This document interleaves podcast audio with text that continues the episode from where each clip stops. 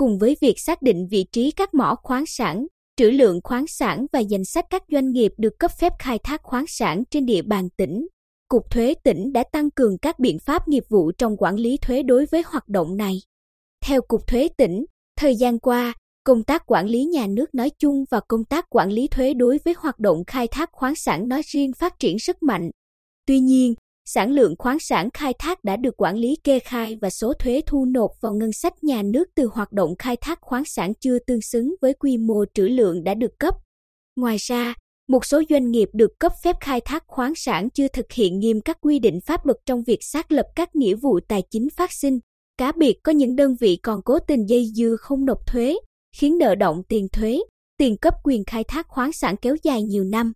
Để khắc phục các tồn tại, hạn chế nói trên, đồng thời từng bước đưa công tác quản lý thuế hoạt động khai thác khoáng sản đi vào nề nếp. Năm 2022, Cục Thuế tỉnh đã chủ động kết nối, thu thập thông tin từ Sở Tài nguyên và Môi trường về các mỏ khoáng sản trên địa bàn tỉnh, trữ lượng khoáng sản, giấy phép khai thác khoáng sản đã được các cấp có thẩm quyền cấp cho các doanh nghiệp. Theo đó, Sở Tài nguyên và Môi trường đã chuyển đến Cục Thuế tỉnh 35 giấy phép khai thác khoáng sản đã cấp cho 29 doanh nghiệp với trữ lượng các vật liệu xây dựng thông thường và trữ lượng các loại cát hỗn hợp, đất, đá giúp ngành thuế tỉnh thực hiện công tác quản lý, thu thuế đối với hoạt động khai thác khoáng sản. Ông Mang Đức Thanh, trưởng phòng quản lý hộ, cá nhân kinh doanh và thu khác Cục Thuế tỉnh, cho biết, từ các thông tin, cơ sở dữ liệu do ngành chức năng cung cấp, toàn ngành phát huy các ứng dụng công nghệ thông tin đẩy mạnh công tác tuyên truyền, phổ biến các quy định của nhà nước trên lĩnh vực quản lý thuế đối với hoạt động khai thác khoáng sản. Cùng với đó chúng tôi gửi thư ngõ thuyết phục doanh nghiệp tự kê khai, nộp thuế theo đúng quy định.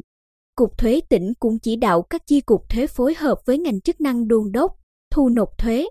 Cách làm này cho phép cơ quan thuế tỉnh cùng Sở Tài nguyên và Môi trường và địa phương cùng giám sát, quản lý hoạt động khai thác khoáng sản trên địa bàn tỉnh, từ đó quản lý tốt hơn các nguồn thu từ hoạt động này.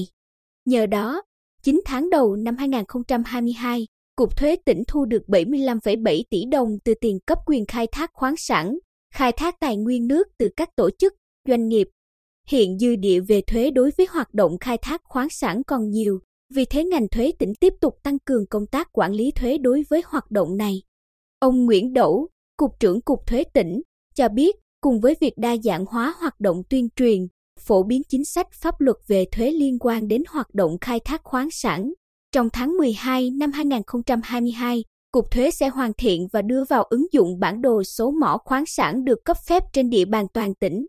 Chúng tôi sẽ công khai toàn bộ thông tin về vị trí từng mỏ khoáng sản, loại khoáng sản và trữ lượng, thời hạn khai thác, sản lượng khoáng sản khai thác đã khai thuế, số thuế mà tổ chức, doanh nghiệp đã nộp, còn đợi để toàn xã hội cùng tham gia giám sát, phản biện, giúp cho công tác quản lý thuế trên lĩnh vực này được tốt hơn, hiệu quả hơn. Cục Thuế tỉnh cũng sẽ tiếp tục phối hợp với Sở Tài nguyên và Môi trường cùng Ủy ban Nhân dân các huyện, thị xã, thành phố kiểm tra, đối chiếu sản lượng khoáng sản do doanh nghiệp kê khai, nộp thuế, phí với sản lượng đã được cấp phép của các đơn vị khai thác khoáng sản, nhằm đảm bảo thu đúng, thu đủ theo quy định. Cùng với đó là thiết lập hồ sơ quản lý nợ thuế, cung cấp thông tin đề nghị Sở Tài nguyên và Môi trường cưỡng chế thu hồi giấy phép khai thác khoáng sản hoặc không gia hạn giấy phép khai thác đối với các trường hợp nợ thuế, phí khai thác khoáng sản. Đối với những trường hợp xác định có dấu hiệu trốn thuế, chúng tôi sẽ hoàn thiện hồ sơ, chuyển tin báo tội phạm đến cơ quan điều tra đề nghị xác minh, điều tra và xử lý theo quy định.